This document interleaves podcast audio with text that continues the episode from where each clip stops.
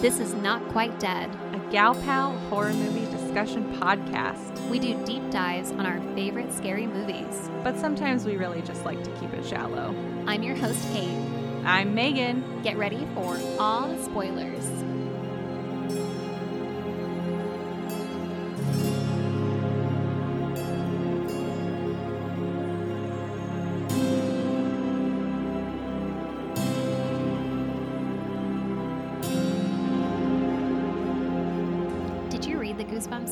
You were a kid?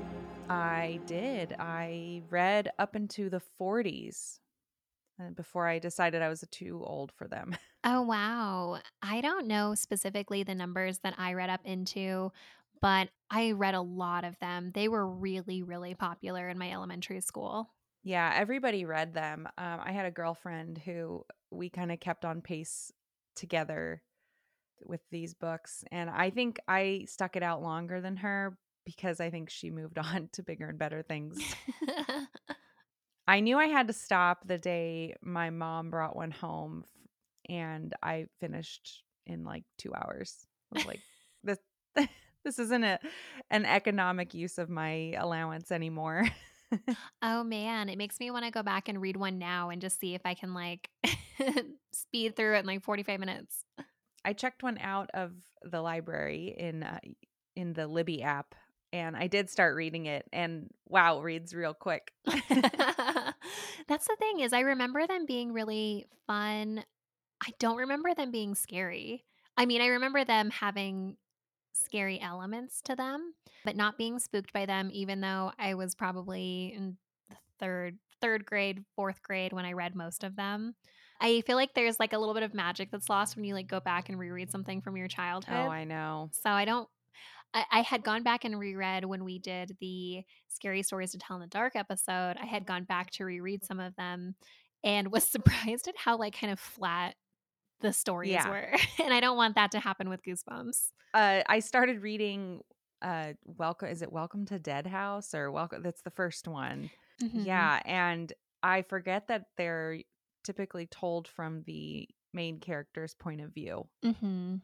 which i'm not always into i i prefer a more like bird's eye view of what's going on when i'm reading a story I agree. I think that maybe when you're a kid, it's easier to do like self insertion when you're reading from yeah that first person point of view. But as an adult, I think that we're like, oh, we want to see more of this world that you're building. so i don't want to go back and reread them and ruin it for myself but also kate i couldn't tell you a thing about any individual goosebumps story at this point in my life Oh, same. I was trying to think of which Goosebumps book was my mm. favorite and which one like did I want to reference in my mm. craft that we did for this episode. And I like felt like I could remember like a dozen titles and then like zero plot elements for any of them. yeah Yeah. Yeah, I can remember some covers. Oh, the covers were great.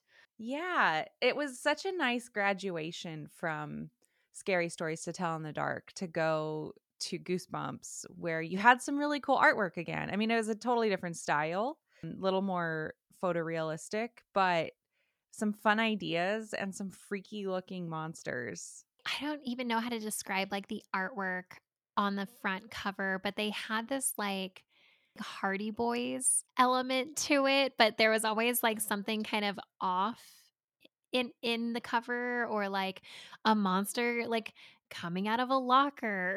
It was this great illustrated style um, that I wish that sometimes books today had, maybe especially for kids. I also thought that it was cool the way these books notoriously had a textured font. You know, you'd run your finger Mhm. across the title and you'd feel literal goosebumps under your skin. Yeah. Nice little gimmick. Yeah, it's very cool. We have gushed about this series, movie. Mm, Oh, R.L. Stine. oh my goodness. We really enjoyed your Fear Streets, but I don't know about this Goosebumps movie. this one felt like it was for kids. It very, very much felt like a kids movie, more so than anything else. I felt like I was watching The Polar Express. You know, that's probably got the same amount of tension and thrills as Polar Express. Yeah. Genuinely. Like I'm not even making a joke. Like I think that Polar Express has some moments in it that are like maybe more scary than the moments that we get in this movie. It, just feels like a hot take maybe. For a but- real scare, go watch the Polar Express. I mean, for at least like their weird uncanny valley like computer effects for the kids' faces and in the Polar Express at least. But this movie just it doesn't feel like there are any stakes. No. And I feel like you have to have stakes for something to be scary. Right. Well, we talked a bit about the books. Kate, why don't you take us through a quick plot of this movie so that we can dig in? Definitely.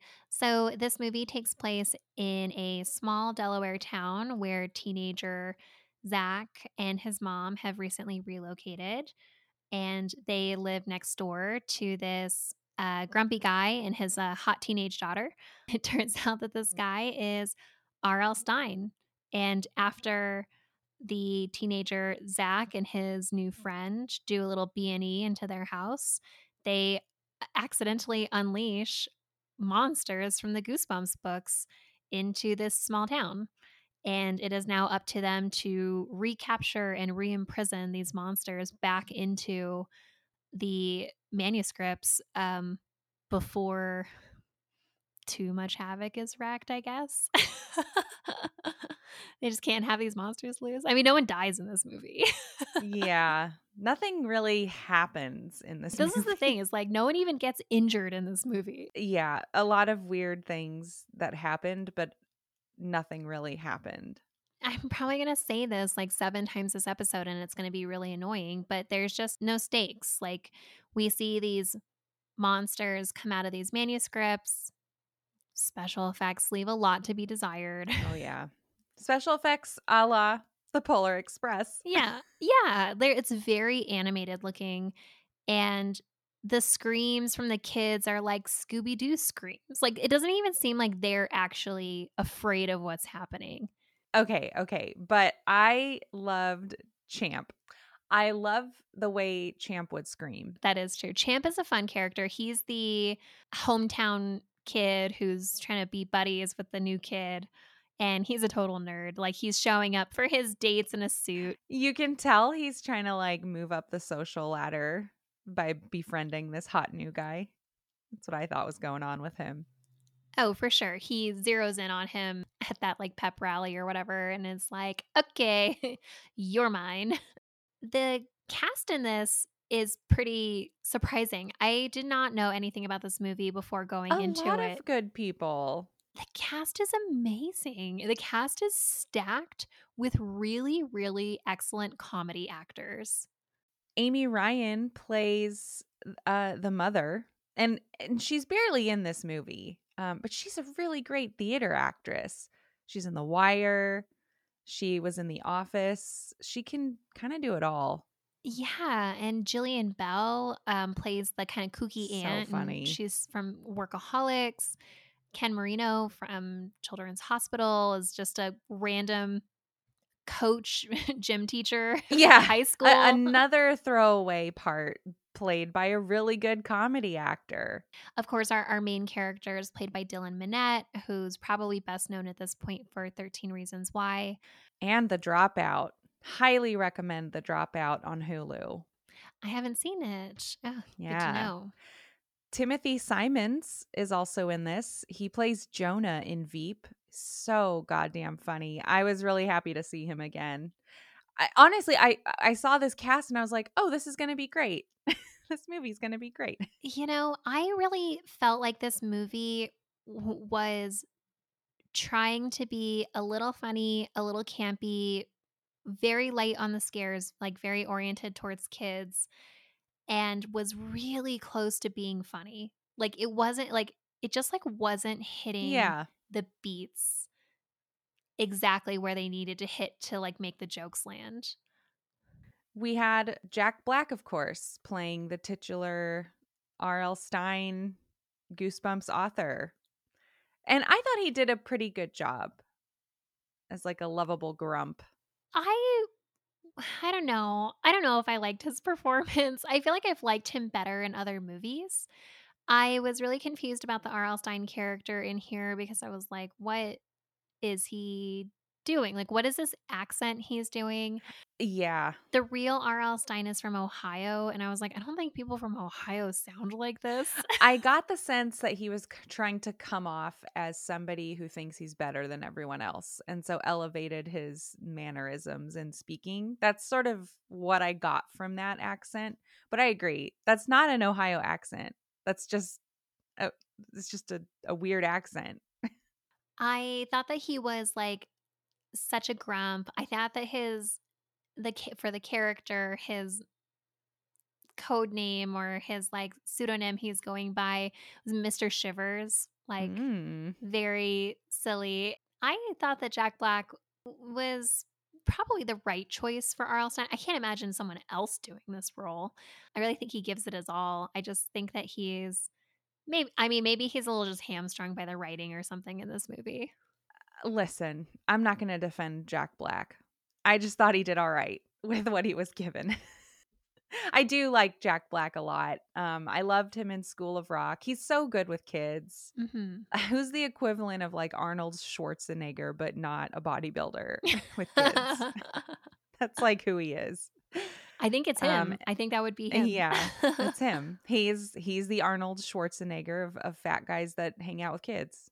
Yeah, he's great. He also does some voice acting in this for two of Right. the big antagonists. Um, he voices Slappy the dummy, one of like the most famous antagonists like in the book series, and then also the Invisible Boy.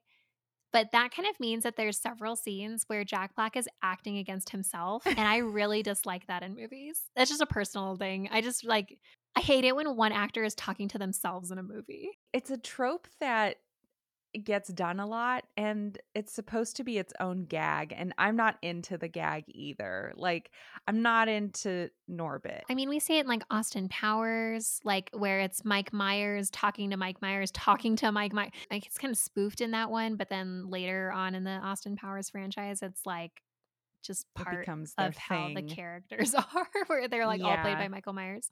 Yeah, I I don't love it, but Side note, there's going to be another Michael Myers movie where he plays a bunch of different roles on Netflix coming out soon. oh boy. I was like, wait, he's still doing this. Get a new shtick. Anyway, I want to talk about this plot. yeah, let's do it. this plot was i don't know kind of convoluted i mean zach and his mom gail moved from new york to delaware and the plot does not make a big deal about the fact that the reason why they're moving is because his dad just died Yes, I w- uh, watched this movie twice. Totally went over my head, and I didn't pick it up until I read the Wikipedia page about it. And I was like, "Oh, that's why they moved." How did I miss that? i feel like it was like a throwaway plot point at the beginning that they literally never go back to and i was like Yeah, okay, so you could have used this as like emotional development or Zach looking for a father figure in R.L. Stine or finding himself or something. And they just just- they just throw it out there and then don't don't ever pick it up again. yeah. It's it's a little unnecessary. We meet his aunt, and I think Jillian Bell is probably the best part of this movie. I'll be honest. She she is one of those really sweet but really annoying aunts that is not really self-aware of how uncool she is. this hat was a gift. she gives her nephew this blinged out I don't know what is it? A New York? Is it a New York Yankees cap or It- something? yeah, it's like a New York baseball cap and it's got like rhinestones all over it. Oh my god, and this poor kid's mom, his mom works at a school as the new assistant principal, right? She's like the new vice principal. This kid is surrounded by like dorky women. he doesn't really have like a lot of masculine influence in his life at this point. But I love the mom, Holly, Amy Ryan. Yeah. She doesn't get a lot of like actual like funny lines. She plays it kind of straight, but oh my gosh, the aunt. I love the aunt in this movie. Like I like that she's like a little bit horny for R.L. Stine's character. Yes. I'm like, oh, I so love good. her. I just want like way, way more of her in this movie. She's great, and so is Champ, who introduces himself with a friendship business card.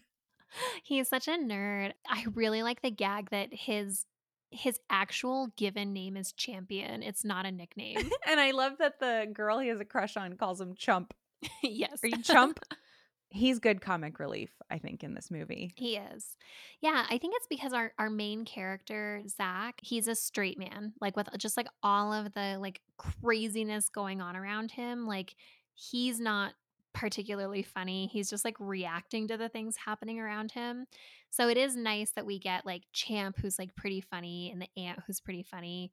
Jack Black's totally hamming it up this whole movie. hmm Yeah, he is a ham. He's super grumpy, does not want to have anything to do with his neighbors. extremely overprotective of his daughter, doesn't want her to leave. She, of course, sneaks out immediately when she sees that there's a teen boy her age moving in next door.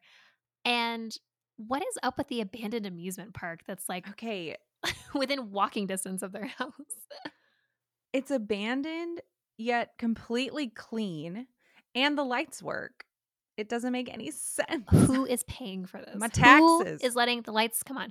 It's an abandoned amusement park that has like big rides and a huge Ferris wheel. Like you would definitely be able to see it from a distance. Which they ride on yes, like it's nothing. I want to know where all these abandoned parks are that are just waiting to be enjoyed for free. I would like to go. I think it was so funny too how Zach was like, "Oh, is this like what people do in the suburbs?" And I was like, "What? Why are you not asking a, a million questions?" And also, you just moved to this town and like it's already super weird and quirky. Like you should be into this. I was wondering if this is sort of because she's a ghost. Like, is she able to bring the park to life? Yeah, maybe. i don't really go into it, but I was trying to like do some mental gymnastics to make it make sense. and that was the best I could come up with. I didn't think about that, but I mean, there's a lot of hand wavy stuff going on in this movie. And I have some real gripes with like the rules of this universe in terms of how these monsters work. I feel like there's too much criteria around like how they come into existence and disappear, but also it's like not internally consistent. Like the movie itself is for kids and I need to like stop like looking at it from like an adult lens, but because this is an adult podcast, uh, I'm to do that anyway. It just like I hate it when movies ha- like try and establish rules of their universe and then like don't follow their own rules.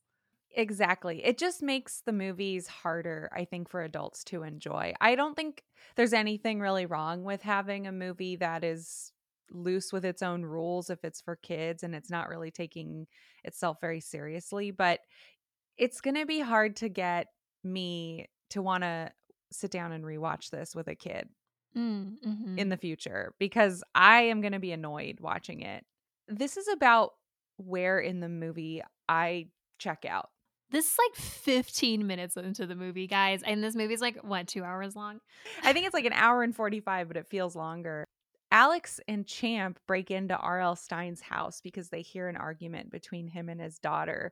And there's this very Jumanji esque scene where the book flies open and a monster comes out. Mhm. And that's literally the moment where I'm like, oh, okay.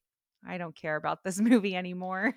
Oh, Jumanji is a really good reference point because I do feel like a lot of this movie feels a little more action adventure than it does horror. Yes. And Jack Black was also in that one, right? The remake. Yeah, the remake.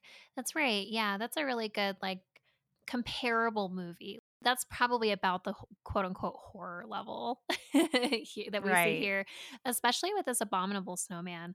But as they're doing this, like breaking and entering into the house, they come through the basement and it just kind of starts this endless, truly, truly, truly endless stream of Goosebumps book references for the rest of the oh, movie. Oh, yes. That's the movie. The movie, I felt like instead of writing to a plot, they were trying to write like set design and like dialogue references to like as many of the books as possible. It was like beyond fan service. I can't even I don't even know how to categorize it. And it was really unfortunate for me because I couldn't remember any of the books. I just knew I, I was seeing characters and monsters flying from all corners of the screen. And I'm like, I know that's a reference. I just don't know what it is. I wish I had a better memory. But, you know, the the plot of the movie didn't help with any of that. It, it could have been anything happening. We're just seeing monsters flying around. We should go through some of them. I mean, they come in through the basement. There's a book called Stay Out of the Basement. Yep. They like specifically camera pan over a cuckoo clock. There's a book called Cuckoo Clock of Doom. Oh, that's right. God, you're remembering so many more than I am. Well, you know, I took notes of the things that I specifically referenced from the books. And then after the movie, I went to the Goosebumps fandom wiki, which I will put a link to on the blog. So please go check it out. That has, I'm not kidding when I say somewhere between like 50 and 75 references. Holy shit. Of book references in these movies.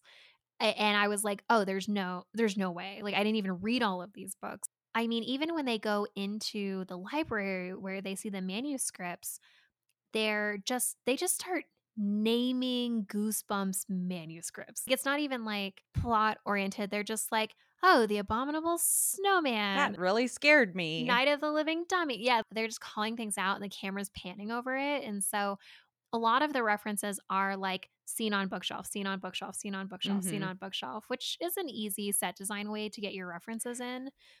Especially when R.L. Stine is an actual character. It's so cheap. I don't know. I didn't feel like there was like satisfying payoff from it. No, it it just uh, things kept coming and I was like, I don't know what all this shit is and I'm fucking scared. and then eventually there's explosives on a school bus. Yeah. Yeah, that's where we're going, folks. I had to ask, how does this work? He opens his story and the characters jump out. So, how does he write a story if they're attacking him all the time? Right. Okay. Yes. Let's get into this because the rules were driving me crazy. So Stine eventually explains to the kids that when he was a kid, he was bullied. And so he used the powers of his imagination to like write things in, that came into existence. And that ended up creating monsters and he was able to s- somehow lock them inside of the manuscript. Ghostbusters style. Yeah, as long as the manuscripts stay closed, they're locked in there. But later in the movie, Zach is like, oh, just like write a new manuscript to imprison all of these loose monsters. And R.L. Stine's character says, I have to use a magic typewriter. Right. When did that happen? Yeah. I was like, is it your imagination or is it a magic typewriter? Like, get your shit together. Movie. Like, movie. like, this, I hate this. Me too. That really drove me nuts because then, I mean, it, I was already so little invested in this movie. And then when they come in and turn the entire crux of the movie on its head, I, I was like, well, okay, I'm just basically waiting now for this to be over. That's how I felt watching this movie at that point. It gets a little tiresome. I mean, especially because there's very few stakes and then they keep changing the rules on us. We see them recapture a monster at the ice rink just by reopening the manuscript within some level of distance of the monster. I mean, it seems like in some cases it's very easy to get them back into the book and in other cases it's they're sort of like put upon by a random rule now thrown in or like a they're maybe they're not at the right angle or they're not the right distance away and it doesn't work immediately. And then you know they they change the rules so that there needs to be a magic typewriter. Yes okay so slappy is the smart monster and he knows that if he burns his manuscript, then he can't be recaptured into it. But like this is based on the real R.L. Stine. Like they like people in this universe know R.L. Stine. They know Goosebumps. They know Goosebumps stories. We see all the manuscripts.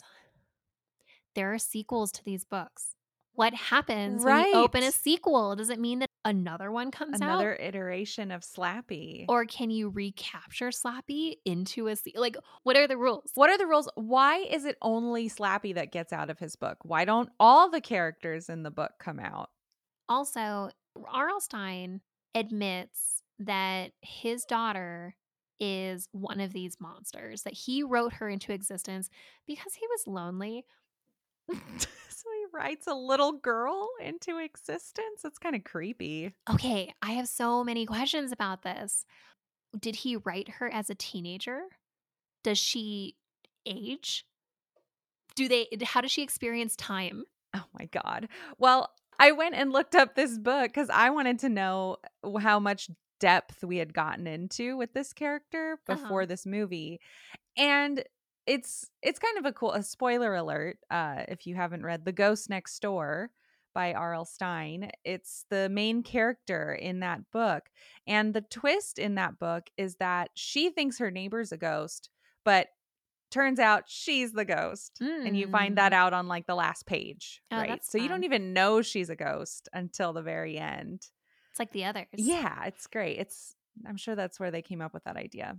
That's cool actually. Yeah, it is a cool it, it's a cool book. It's a cool twist. Not that I remember it, but rereading the summary, it sounds like a good one. But yeah, I mean, she was written as a teenage girl. She she plays the role of a normal teenage girl in the book until you realize she's a ghost later. Okay, this is where the movie really kills me then because the girl she gets into arguments with her dad. She's like, "I want to go out. I want to do stuff. I get to ha- I should get to have friends." Cuz she's homeschooled too, right? She's homeschooled. Yeah. Yeah, and she but she wants to get out. She wants to do things. And then at the very end of the movie when Zach is like finishing the manuscript to end all manuscripts, he knows that she's going to get sucked into the book too because she's a ghost.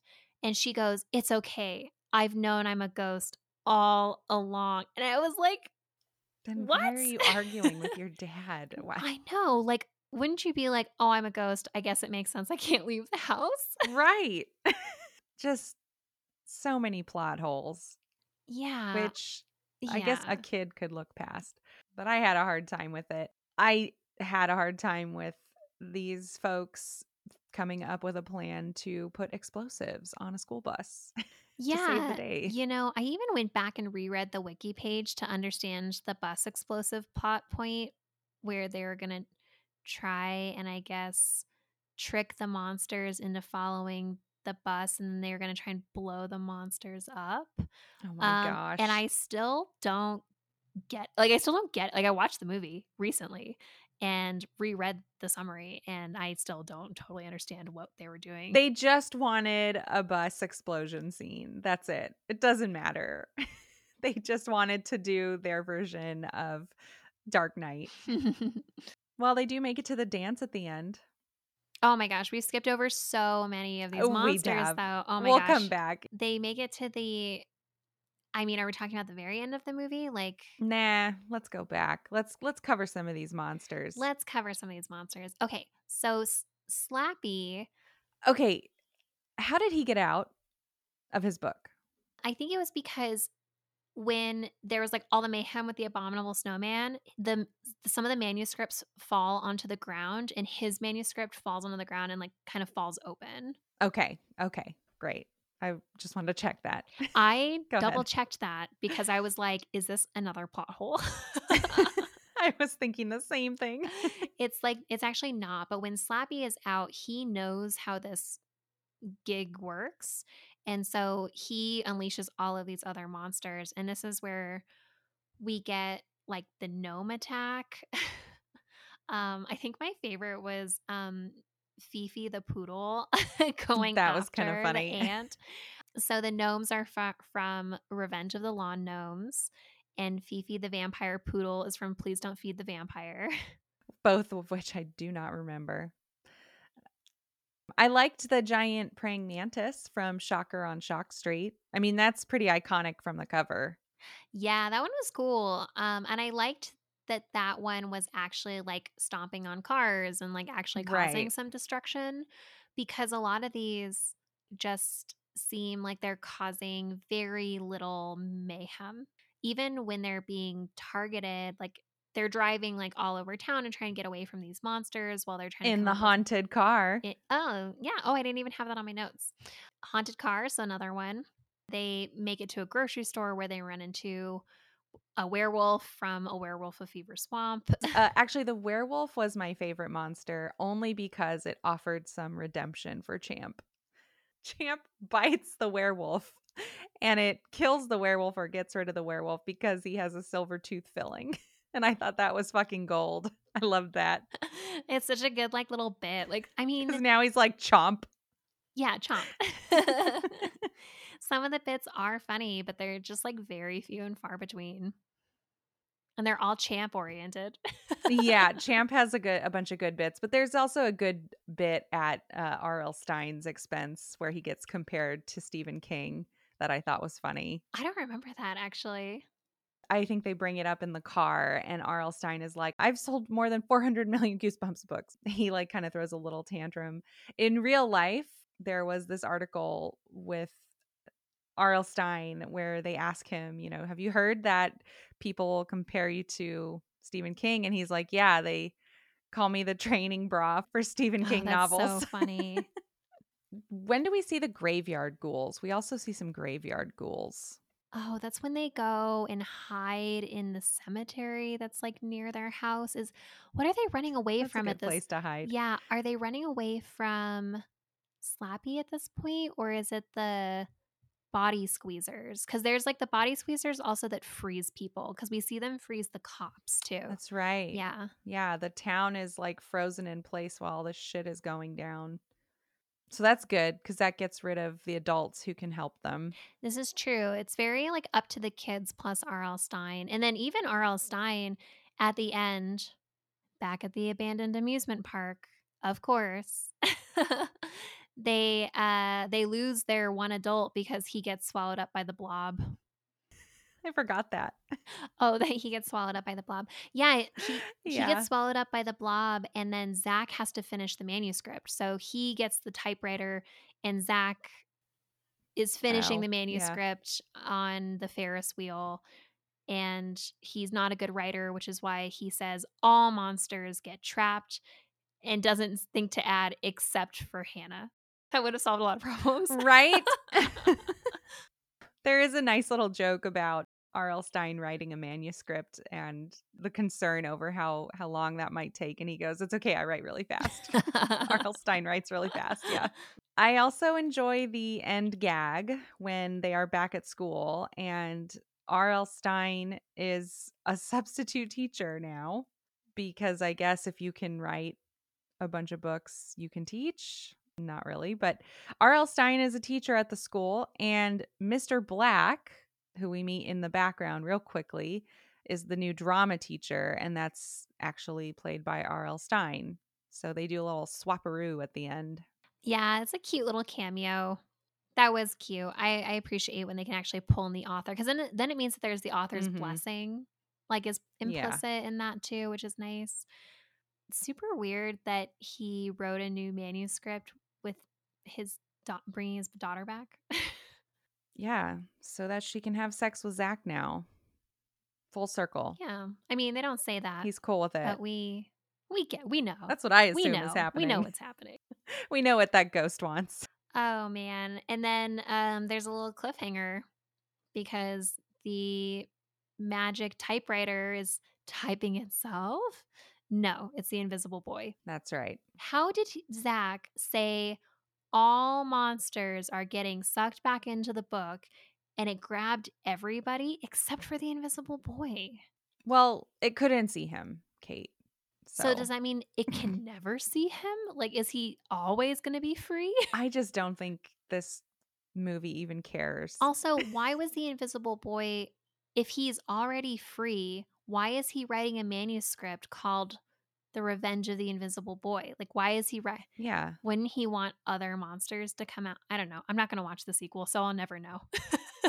Maybe he's writing another book so that there can be two of him, like what we were oh talking my about gosh, with that's what I mean. Maybe the sequels are like just extra portals for that character. Like, oh, if your book burns or something, then you can get back through another book. I don't know. I don't know, Kate. R.L. Stine doesn't even seem to know like what the rules of this whole like thing are because he wrote his daughter into existence and then didn't burn her manuscript. Like he like kept her manuscript. Maybe he's like, I'll be I'll be done with In case this I change my mind. I need a 634th trimester I know abortion. he's, he- I'm gonna he's burn like, the book. I'm gonna call this Plan C. Plan G for goosebumps. oh, dark. Oh boy, I know, terrible. But we are a horror podcast, so we are allowed to go there. I know, and this one had so few horror scares in it. Like, I mean, I I can't even name one. You're right. I mean, just the general sense of being chased by monsters, I guess, is scary. But like you said earlier, there is never a moment in this movie where I actually think somebody's going to get hurt. Your uh, comparison to the Jumanji remake has just like really kind of like blown my mind because this is completely in that genre. It's in that family friendly action adventure movie. Like that's really what they're going for. Totally. Would you recommend this movie, Megan? No, I don't ever want to watch this movie again. I think this is probably my least favorite movie that we've covered on this show. That's amazing because I wouldn't recommend this movie either. I don't think it's worth your time. I had many movies that I liked less than this. Apollo 18, not good. Seed of Chucky, Okay, but Seed of Chucky I would watch again with you just because it was so bad. like Okay, Seed of okay. Chucky to me was like Jason X bad. So it was fun. Saw 7. I have seen Saw 7 many times. I mean, I have too, and I still enjoy so it. bad. It is bad. So I don't think this. let me backtrack a little bit because I will say that I hated Rubber more. I did hate Rubber more. Actually, I would. I don't ever want to see Rubber again. I'm so glad I made you watch that movie. This one, I don't think it's a worse movie than the ones you've talked about. I just don't want to watch it again. Like I did not enjoy watching this movie. But no, I don't think it's the worst movie we've seen. It's just not for me. I really wish they had just done a better job with the TV show, honestly, Mm, mhm. because I feel like that's the only way to give Goosebumps the love it deserves is by breaking it up into an anthology or like limited series or something like that. Even Castle Rock. Have you seen Castle Rock? I haven't, Kate? but I've heard it's good. Castle Rock is a show that takes place in the universe of Stephen King. So it's sort of like this, where it's an amalgamation of a bunch of his stories. And it doesn't necessarily play the story straight, but it takes those references and turns it into like a community of Stephen King nonsense, right? And I feel like this is a really good universe for that type of show. Uh, it just needs to be done right, and I don't. I don't think this this book series has been done right yet. I do think kids will like it, but I don't think their parents will like it as much. What age range would you recommend this for? Oh, any. Yeah. I don't think little little kids would care. It's too long, maybe, but I don't think it would scare them. I don't think there's anything about this movie that would prevent me from showing it to any kid. I also agree that any kid could watch this, though. There's very few scares. All right. Well, the best part of today's episode lies in the crafts that we have done. We did perler bead art for this one, which I had never done before. I'm so glad you got to do this for the first time. I grew up doing perler bead art and uh I don't know what I did with any of those those things that I made, but I really enjoyed it. I thought that this was really fun. I thought that doing perler bead art was very meditative because you're having to sort through the beads and very carefully place them and think about your design and like the Mhm. colors and how they work together. So I was like, oh, I'm super, super into this. Oh yeah, let's see what you did. Okay, so I wanted mine to be based on my favorite, which was say cheese and die. Oh, cute. And so I made a little camera with a skull lens. I love it. That's so cute. I want to make it into a little keychain or something. So my second one, I actually liked the colors better, but I totally had my iron on too hot and like Oh, completely melted the second one. So I had my first one that's in that kind of baby blue. I still have, but the second one is garbage. So I would need to make another one. but it was really fun. So I would definitely do it again. I love it. I love that you made like a Goosebumps themed craft. I did not go Goosebumps with mine. What I did was, I actually had no idea what I wanted to do at first. So I went to Michael's and I just bought a big tub of beads. Mm-hmm. That's what I did. You, you can see all my beads were just like in a mess of color.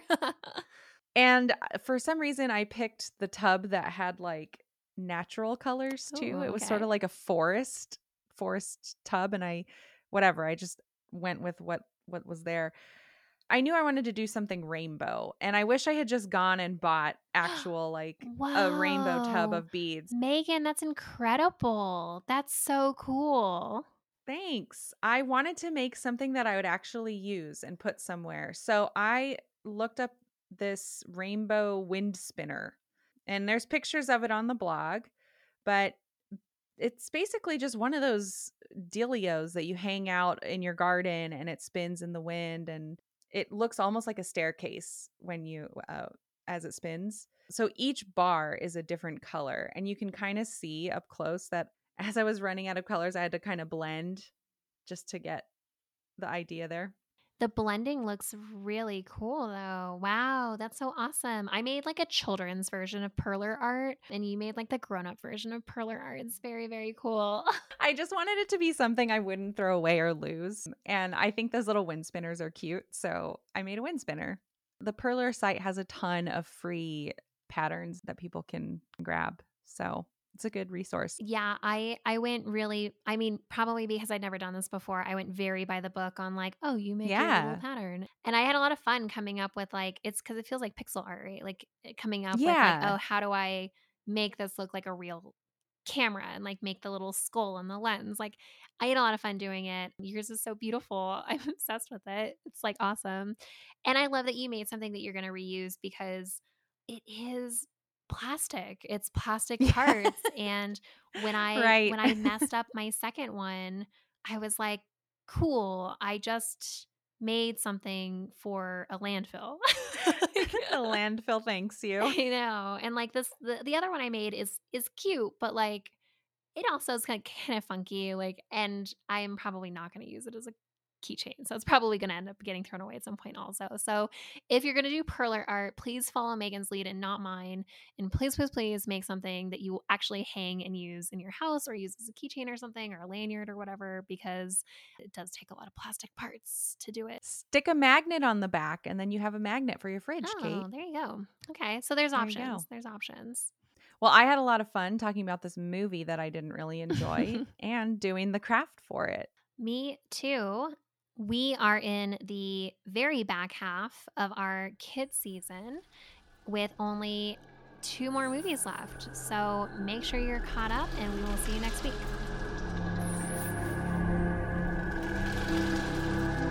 This was Not Quite Dead. Check out our other episodes wherever you listen to podcasts. Follow us on Instagram at Not Quite Dead Podcast and on Twitter at NQD underscore podcast. Follow our blog for bonus content at notquitedeadpodcast.com. Thanks for listening. And happy watching.